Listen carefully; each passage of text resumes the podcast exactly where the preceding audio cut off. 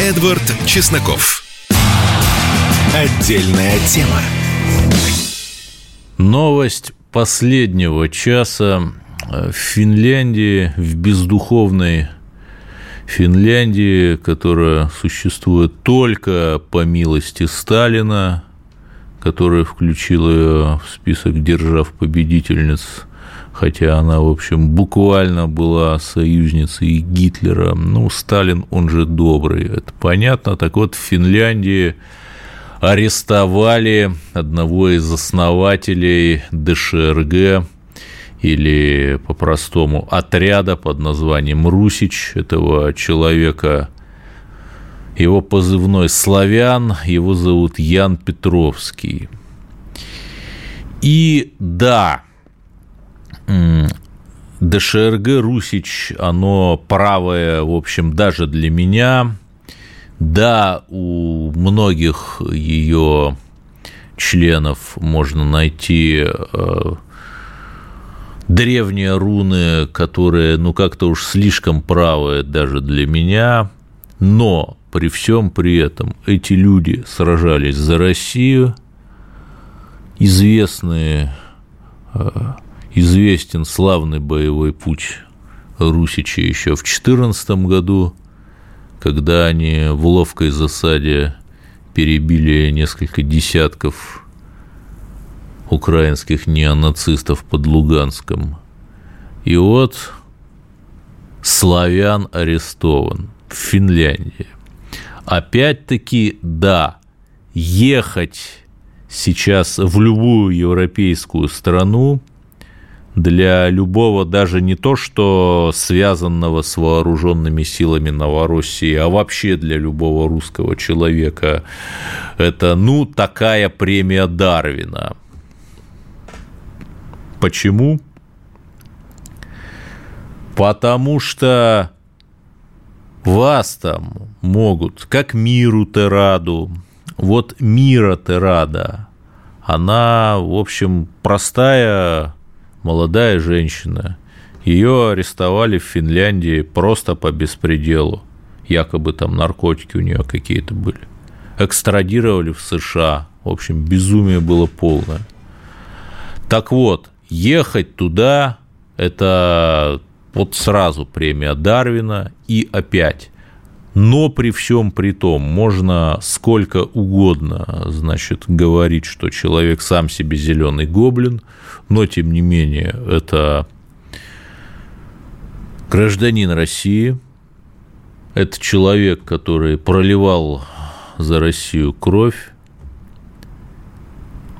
и я не очень понимаю, э, почему э, только сейчас, через месяц э, после того, как, в общем-то, был он арестован, вдруг кто-то зашевелился.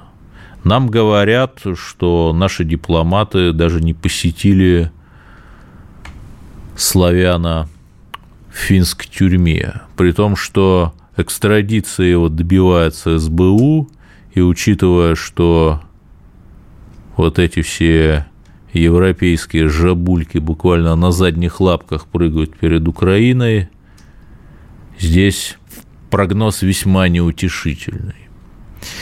И вопрос, что делать,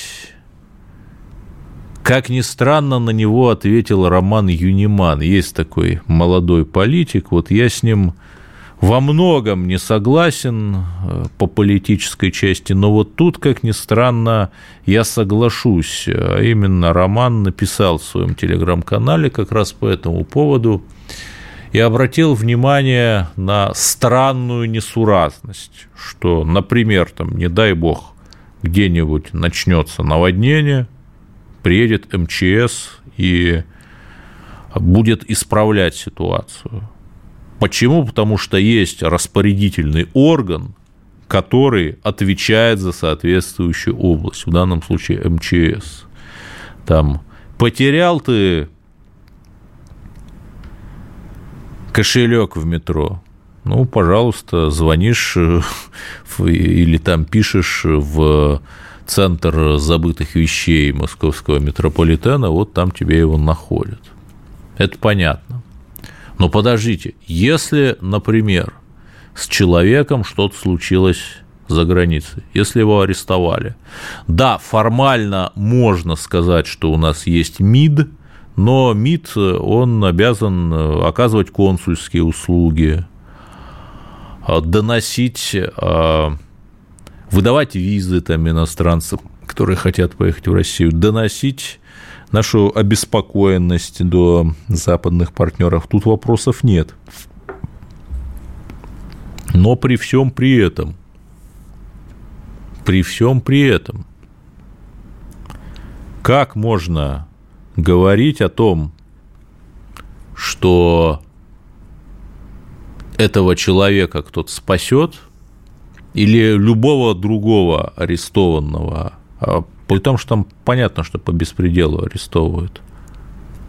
Как можно об этом говорить, а, когда нет распорядительного органа? МИД, он есть, и это хорошо, но он как бы занимается немножко не тем. То есть вызволять э, всяких э, арестантов – это вообще не прерогатива МИДа. Вот если у нас будет верховный распорядительный орган, да, может быть, это будет такой окологосударственный фонд, который вот просто будет заниматься тем, что будет вызволять вот таких людей. Да, многих действительно вызволили, как, например, там Марию Бутину. Но тут надо понимать, что это э, работали по каким-то медийным раскрученным кейсам. Нет, очень хорошо, что работали, и тут я только аплодирую. Но сейчас вот работают по каким-то, ну уж совсем ярким и совсем медийным кейсам.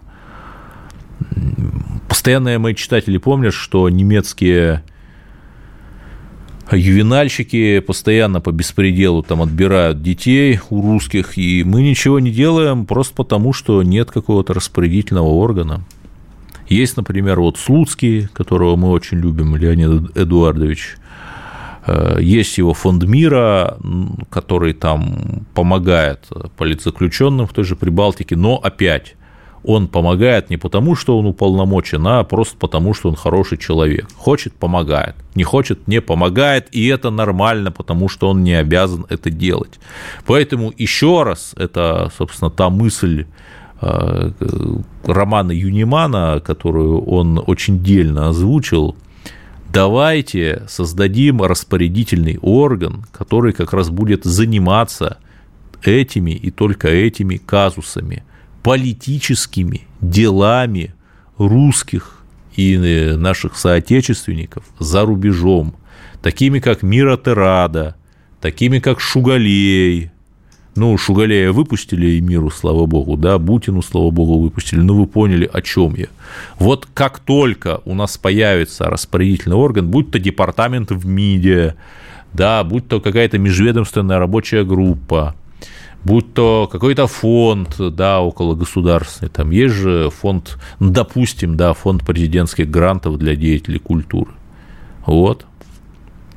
Давайте что-то такое сделаем, и тогда э, сами себе, э, значит, мы перестанем быть зелеными гоблинами, и будет не стыдно за то, что наших бьют, потому что наших никто бить не будет. И да, есть аргумент, ну, он же националист, и вот этот Дешерге Рутич же националист, и при этом этот аргумент говорят в основном те, которые говорят, что нет, ну, закон он должен быть один для всех, там, даже если люди вам не нравятся, то они заслуживают, э, чтобы с ними обходились по закону, ну, вот так вот, вот так вот.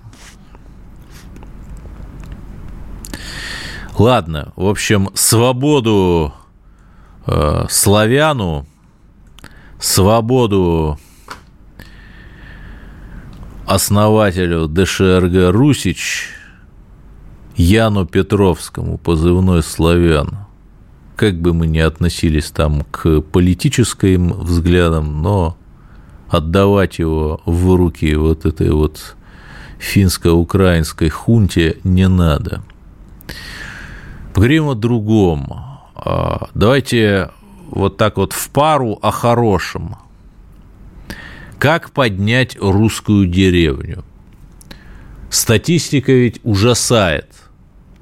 Если вы помните, при Хрущевщине был придуман такой гаденький термин неперспективные там деревни, местности, поселки, и вроде бы все хорошо, мол, давайте а, всех селим в города, в поселки городского типа там с населением свыше тысячи человек, и тогда все будет хорошо. А, понятно, что там держать одну школу в поселке Э, на тысячу человек, это дешевле, ну, с точки зрения чиновников, чем там 10 школ для деревень на 100 человек каждая. Но вот все это привело то, что просто перестали финансировать деревенские школы, они загнулись, это привело к чудовищному обвальному сокращению демографии. То есть Смоленская область, там э, сейчас 870 тысяч человек – Сто лет назад там жило 2,6 миллиона человек, то есть в три раза, в три раза меньше стало. Просто вот, э, да, безусловно, Великая Отечественная, но и вот этот вот э, э, демографический упадок, в том числе из-за не очень правильной политики, это мягко говоря. Проблему я обозначил, как ее решать, поговорим позже. Эдвард Чесноков. Отдельная тема. И вот в прошлом блоке я описал тяжелейшую ситуацию, которую, в которую по итогам демографических катастроф 20 века угодила русская деревня, но случилось чудо. Я э, находился в поездке в северо-западных Э, простите, виноваты, северо-восточных районах Смоленской области, вот примерно посередине между Вязьмой и Ржевом, кто карту европейской части России представляет. И слушайте, это было просто чудо. Э, я увидел э, детские сады, детский сад в историческом здании, похожем на, знаете, такой маленький замок из Гарри Поттера. Я увидел школы, построенные с нуля и реконструированные советские. А, у меня было полное ощущение, что я где-то нахожусь за границей. Начиная там от прекрасно подстриженных газонов на деревенской улице и заканчивая фонарями, а, на которых не висит э, беспорядочная путаница проводов, потому что провода проложены под землей. Более того, я увидел сами эти здания новых школ. Это еще раз, это деревня. Это село Дугино в Смоленской области. Это там же неподалеку село Высокое. Село Мольгино. Понимаете, да? И там не просто, например, школа. А там школа, которую я лично видел, чье оснащение – не уступает лучшим московским школам, а уж для а, регионального, провинциального уровня это просто космос. И я даже говорю не о вот этих волшебных досках с возможностью тачскрина, да, когда ты там на панели прямо можешь вращать, например, стереометрическую какую-нибудь геометрическую фигуру и смотреть на нее, да, в школе, например, обязательно урок шахматы, лингофонный кабинет, где можно три языка изучать, бассейн, закрытый бассейн круглогодичный, ледовая арена круглогодичная. Это еще раз, это сельская школа. Духовой оркестр. В общем, я настолько был потрясен, и главное, что это бесплатно. То есть, э, э, пожалуйста, если ты там местно живешь, есть прописка, там регистрируйся через госуслуги а, и приводи туда своего ребенка. Понимаете, да? Можете себе представить. И самое главное, школа – это же не только мощная материальная база, это еще и учителя. Вот для учителей строят дома – причем не только человейники, а такие красивые коттеджного типа дома, такие деревенские, откуда как раз на родные поля очень удобно смотреть. Меблированные квартиры дают. очень хорошо э, учителям зарплаты хорошие дают. И знаете, начался демографический подъем. Вот я захожу в один из этих дворов, вот в этих, нов, но, вот этих новопостроенных домов. Там не умолкает детский шум, детский крик. Там детей много, которые там родились, вот эти вот те же самые русские деревенские дети. Вот. Ну, ладно, наверное, нужно вам, пора бы уже рассказать, как такое возможно. Э, Вячеслав Володин, председатель Государственной Думы, следует очень простому принципу, если хочешь, если о чем-то говоришь, то начинай с себя, и если хочешь менять мир, то, в общем, меняй его с себя, сам начинай. И вот он, личное средство, уже 10 лет вкладывает в эти богом забытые депрессивные районы Смоленской области. И вот результат. И я думаю, что если бы каждый наш депутат, а, среди них есть люди, у которых есть, безусловно, такая возможность, как-то вот взял бы какое-нибудь депрессивное село, еще лучше пару районов, и стал бы о них заботиться вот так вот, то я думаю, что мы бы жили в другой, лучшей стране. Я всем рекомендую прочитать мой репортаж, который так и называется «Как поднять русскую деревню, восстановить там школу». Вот на главной странице сайта «Комсомольской правды». Рекомендую. И понимаете ли что? Продолжим продолжим, наверное, о хорошем. Новость номер один последней недели а, – это, конечно, БРИКС. Его совершенно неожиданное масштабное расширение. За всю историю этого формата было только одно расширение, там лет больше 10 лет назад туда добавили ЮАР, а тут вдруг сразу 6 стран – это Египет, Эфиопия, Саудовская Аравия, ОАЭ, Иран и Аргентина.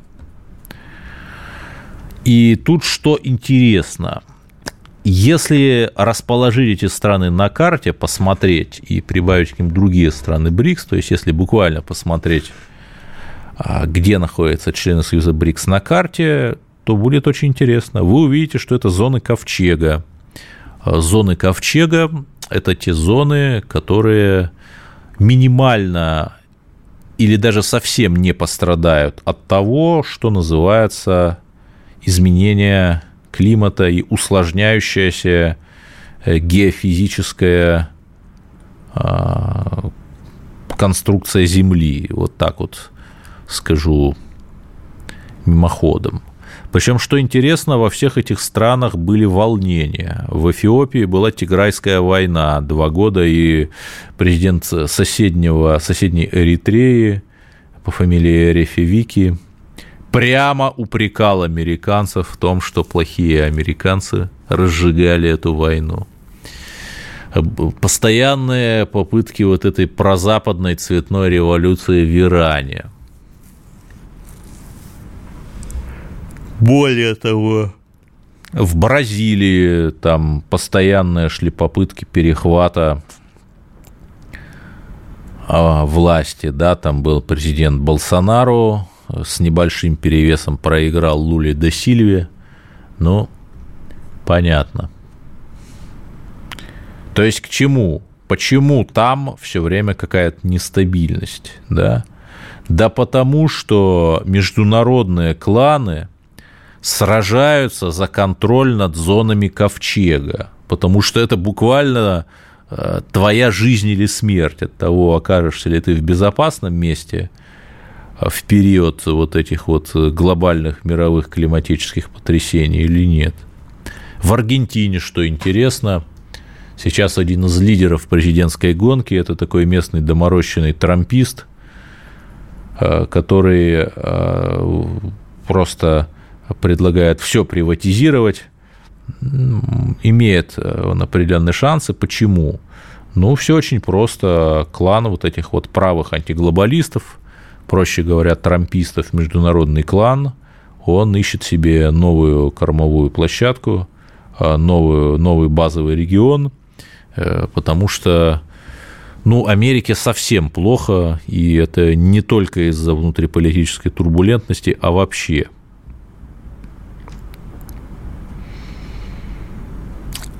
И вот в этом отношении расширение БРИКС, конечно, очень интересно. То есть БРИКС – это зона ковчега.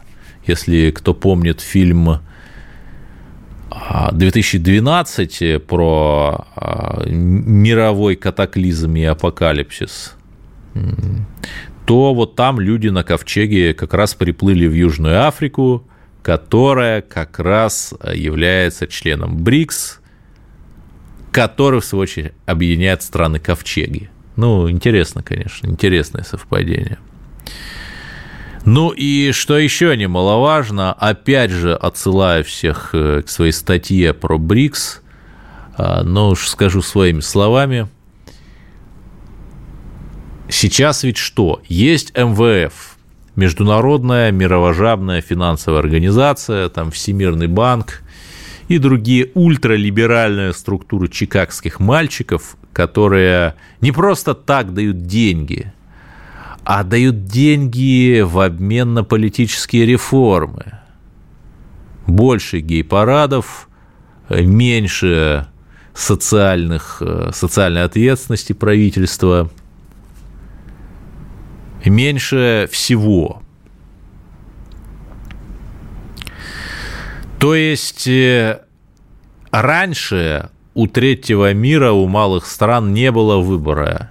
Иди на поклон в МВФ. Сейчас есть, например, банк БРИКС. Он называется Новый банк развития, New Development Bank но у него капитал уставной всего 100 миллиардов. И вот э, те же самые Саудовская Аравия, ОАЭ, они как раз смогут увеличить вот этот вот капитал э, банка БРИКС с тем, чтобы как раз малые страны могли получать деньги на развитие не от мировожабного МВФ, а от банка БРИКС, чтобы действительно было справедливое развитие, а не проамериканское. Продолжим после новостей, будет интересно. Эдвард Чесноков. Отдельная тема. Да, поговорим о печальном. Большое количество москвичей, в том числе несовершеннолетних, там, наверное, порядка десятка человек, сколько нельзя даже сказать, э, попали в тяжелую ситуацию на уходящей неделе. Я говорю о погибших людях, которые спустились на, как теперь ясно, нелегальные экскурсии в московские подземелья, и там из-за дождя утонули. Это если кратко. Вот если поговорить полно, то я бы хотел пригласить сейчас в свою студию по скайпу Александра Попова – это легендарный исследователь московских подземелий, известный в сети как Руссос, человек, наверное, сотни раз э, спускавшийся на подземные объекты и объекты метростроя и другие, и в Москве, и в других городах. Да, Александр, здравствуйте, спасибо, что нашли время. А, вот мы сейчас попытаемся с вами обсудить эту историю, понять, э, как не попадать в такие ситуации, что делать. Ну, давайте вот начнем сначала. Что это за коллектор э, реки Неглинка, где произошла трагедия? Ну, собственно, когда-то это была река Неглинная, ну, как была она сейчас осталась, только в процессе развития города, его, скажем так, э, разрастания – река была убрана в подземный коллектор, и, собственно говоря, там течет до сих пор. Случай не единожды, в Москве довольно огромное количество рек, там несколько десятков и даже больше, которые продолжают свою жизнь а, в подземных, скажем так, коллекторах. Вот. Коллектор строился в разные времена, ну, собственно, те, кто читал «Москва и москвичи» Гелеровского, собственно говоря, он как раз и рассказывает про коллекцию реки Неглинной, куда он спускался. И, насколько, я память помню, он там заболел э, и после этого скончался. Вот, ну, воспаление легких заболел.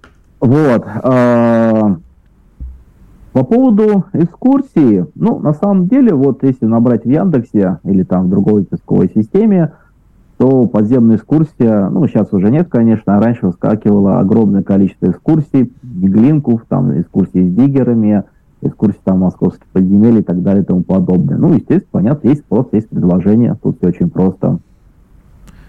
Да, а, но понятно же, что это никакие не настоящие диггеры, то есть люди, которые там знают, как что устроено, владеют какой-то элементарной техникой безопасности, а просто те, кто зарабатывают деньги, вводя э, людей в подземелье, при этом даже слабо понимая, что делать в случае чрезвычайной ситуации. А, понимаете, Эдуард, нет такого понятия настоящий диггер. Э, как бы, вот, этот термин, он придуман, он, то есть есть у нас, э, например, пожарный, он сертифицированный, у него есть э, э, специальное пройденное обучение, или там спасатель МЧС, он обучение, подтверждает квалификацию, там удостоверение, что он имеет право проводить какие-то работы, ну или, не знаю, или у электрика доступ, доступ на допуск, вернее, на 10 киловольт. Он прошел обучение, вот он имеет право эти работы выполнять. А у работников э, соответствующих служб, кто обслуживает эти коллекторы, тоже есть соответствующие допуска, но они же не диггеры. Для, это для них это профессия. Поэтому настоящий диггер или там профессиональный диггер это такая очень, ну, фраза ни о чем. Ну, просто человек, который, да, вот любит спускаться в подземелья, как, в принципе, вообще в целом в интересе в исследовании ну, подземных пространств, я лично не, э, не считаю, что это что-то плохое. Ну, люди лазят на Эверест, там э, прыгают с парашютом, занимаются бейджампингом или есть там, наверное, огромное количество экстремальных видов спорта или просто увлечений хобби, где разбиться шансов гораздо больше, ну, или убить, скажем так. Поэтому это, в общем-то, нормально. То есть человеческое любопытство и желание узнать что-то новое, смотреть экскурсии, это вполне хорошо.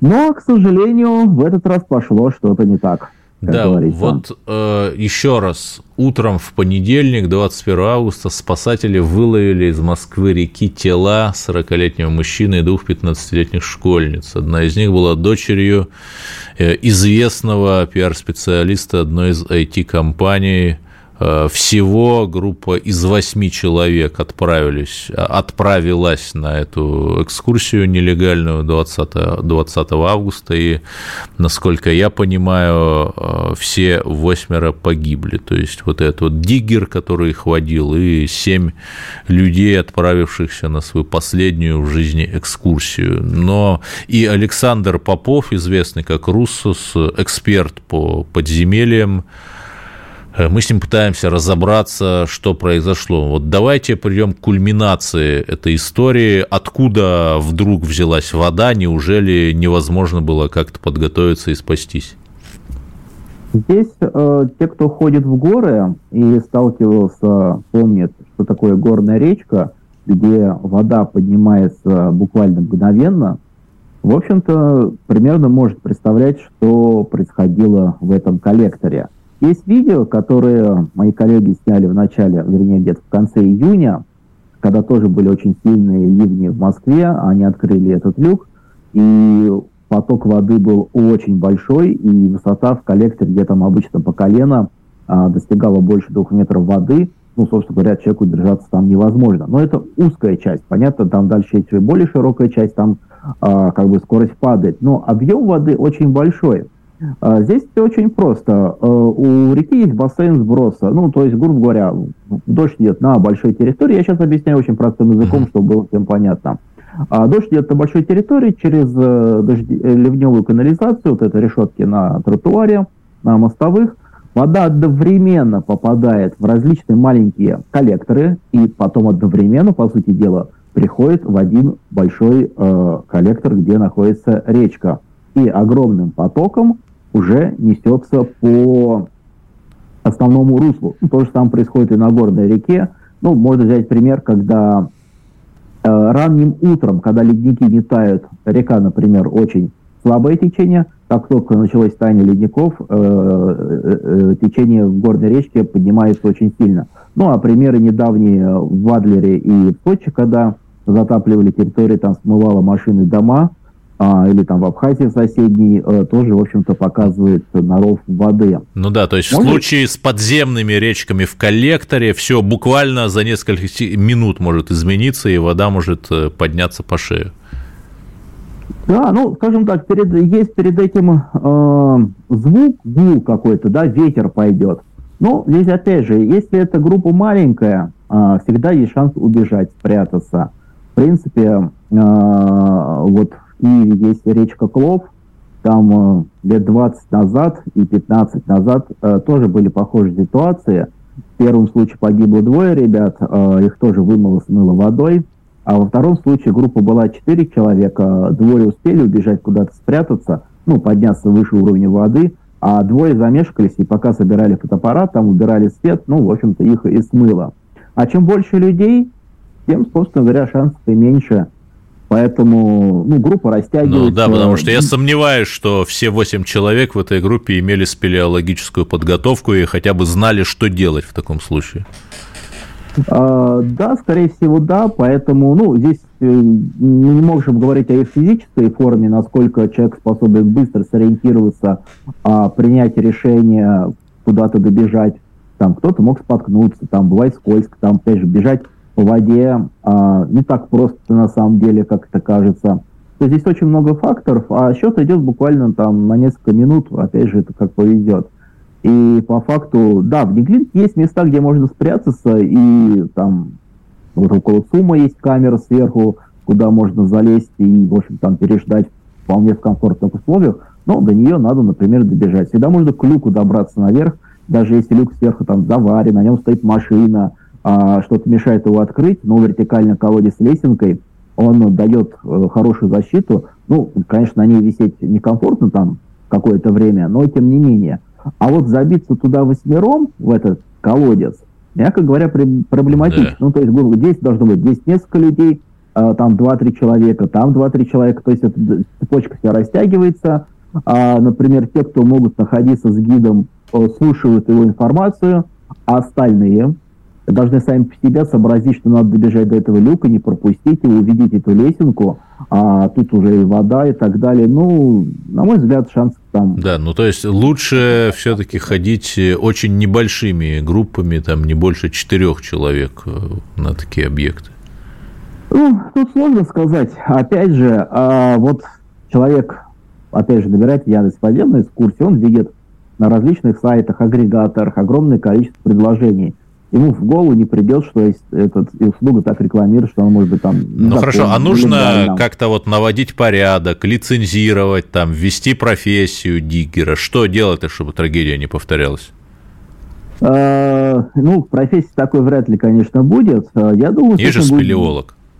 Э, да, есть, кстати, спелестолог, если я правильно помню, человек, который исследует городское пространство. Это более правильное название. Вот. Спелеолог исследует э, пещеры. Естественно, естественные, да, полости, пещеры. Да, Но, у нас 20 же, секунд, это... Александр. Угу. Ну, это скорее всегда хобби. То есть это человек, который этим увлекается и занимается. Я думаю, с этим будет бороться очень просто ставить сигнализации, датчики, камеры и пресекать все возможности туда попасть, ибо чтобы не повторилась такая ситуация. Да, э, Александр Попов, известный как Руссос, эксперт по подземельям. Обсуждали мы трагедию в Москве. Э, продолжим через пару минут. Чесноков. Отдельная тема.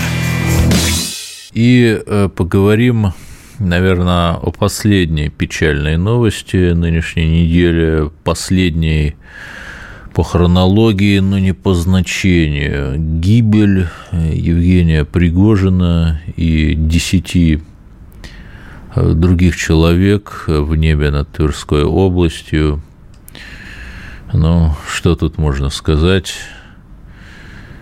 И умру я не на постели а при нотариусе и враче, а, как писал Гумилев. Другой исследователь Африки, э, И умру я не на постели при нотариусе и враче, а в какой-нибудь дикой щели, утонувшей в густом плюще. А, Владимир Набоков, наш великий тоже модернист, это стихотворение переиначил, оно у него звучало так. Э, «И умру я не в летней беседке от обжорства или жары, а с небесной бабочкой в сетке на вершине дикой горы».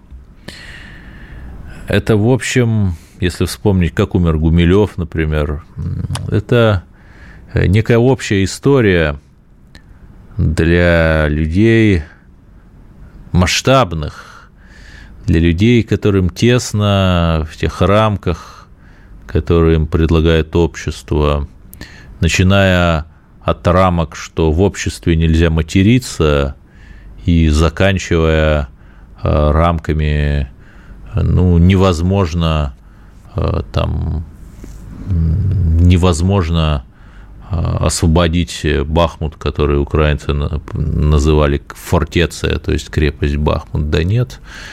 В общем-то, все было возможно.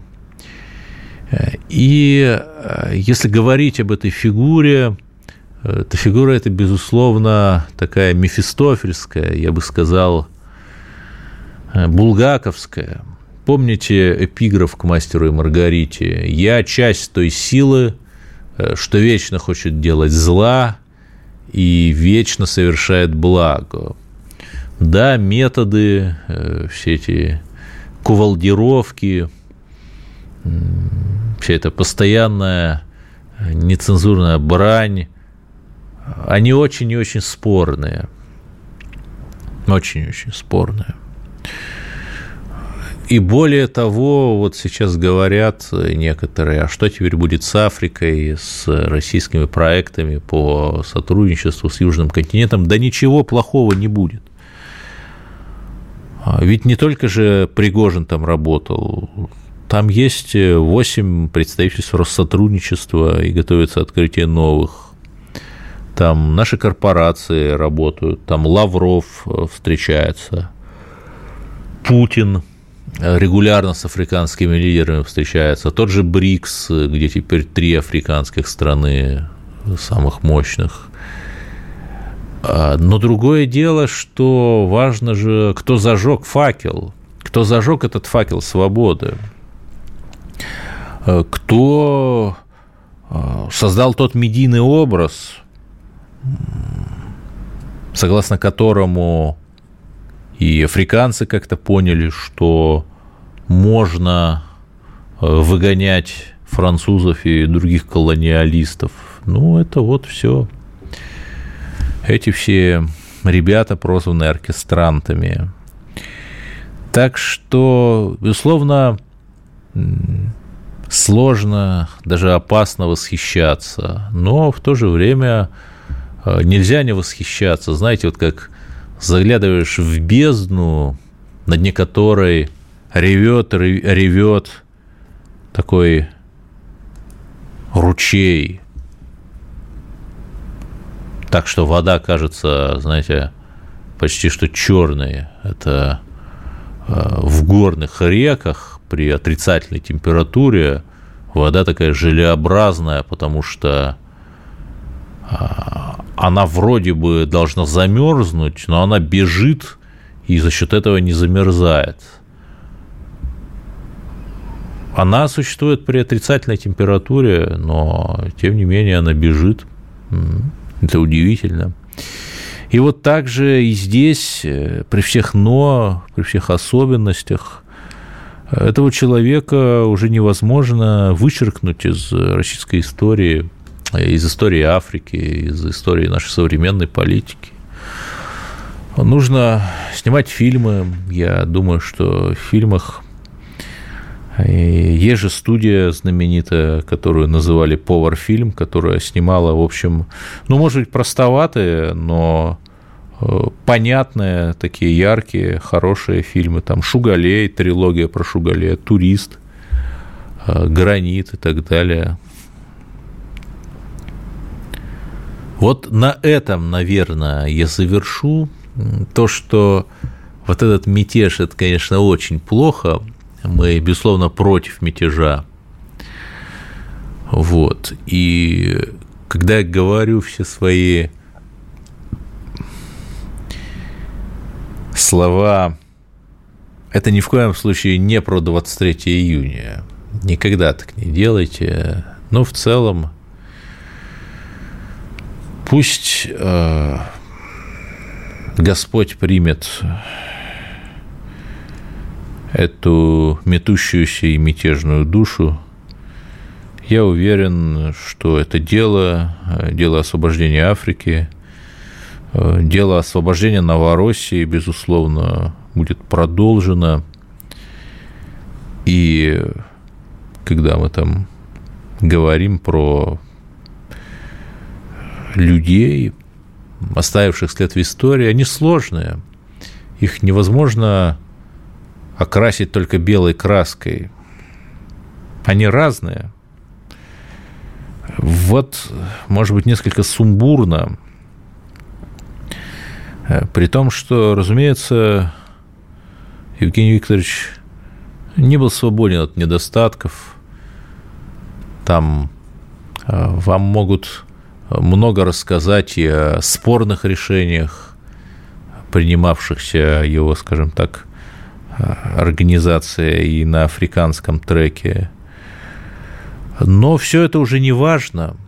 А важно то, что жизнь продолжается, что в конечном счете жизнь конечна, и люди а, должны думать об этом, понимать, что, что нас ждет, с чем мы подойдем э, к нашему последнему часу, что мы сделаем, что будут э, вспоминать люди.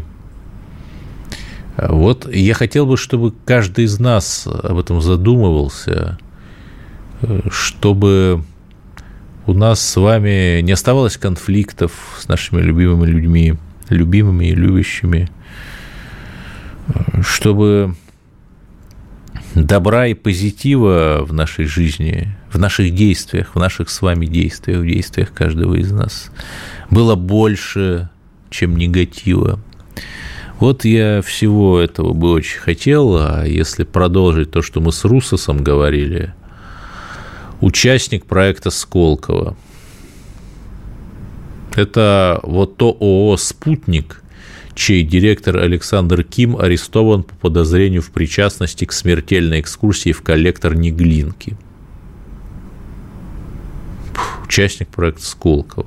Как-то много скандалов. Э, это еще раз, это информация с карточки юрлица в одной из крупных баз данных юридических лиц. Ну, как-то много скандалов вокруг этого Сколково, много каких-то Э, прискорбных либеральных историй, когда вот эти сколковские стартапы буквально э, финансируют иноагентов, размещая рекламу у признанного иноагентом Максима Каца. Вот нужно, конечно, наводить порядок. Везде нужно наводить порядок. И надо понимать, что а, реванш либералов вот этих вот либералов из 90-х, которые готовы дербанить Россию, подписать новый Хасавюрт, позорный мир. А, даже не мир, а капитуляцию. Мир – это хорошее дело, никто не спорит, но вы видите разницу между миром и капитуляцией на условиях врага. И вот этот либеральный реванш вот этих вот пораженцев, он, к сожалению, возможен – и по моим данным, они вот буквально планируют очень нехорошие действия. Но, тем не менее, я надеюсь, что те высшие силы, которые нас хранят, и те наместники Бога на земле, они этого не допустят и продолжат наше победное и поступательное движение. Я на это очень надеюсь. а, отступать некуда, потому что БРИКС – это хорошо, но самим плашать не надо.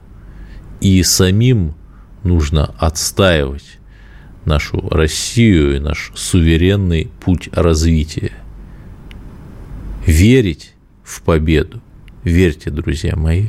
Слушайте радио «Комсомольская правда», и о нашей русской победе вы узнаете первыми. Всем спасибо. С вами был я. До новых встреч. Эдвард Чесноков. Отдельная тема.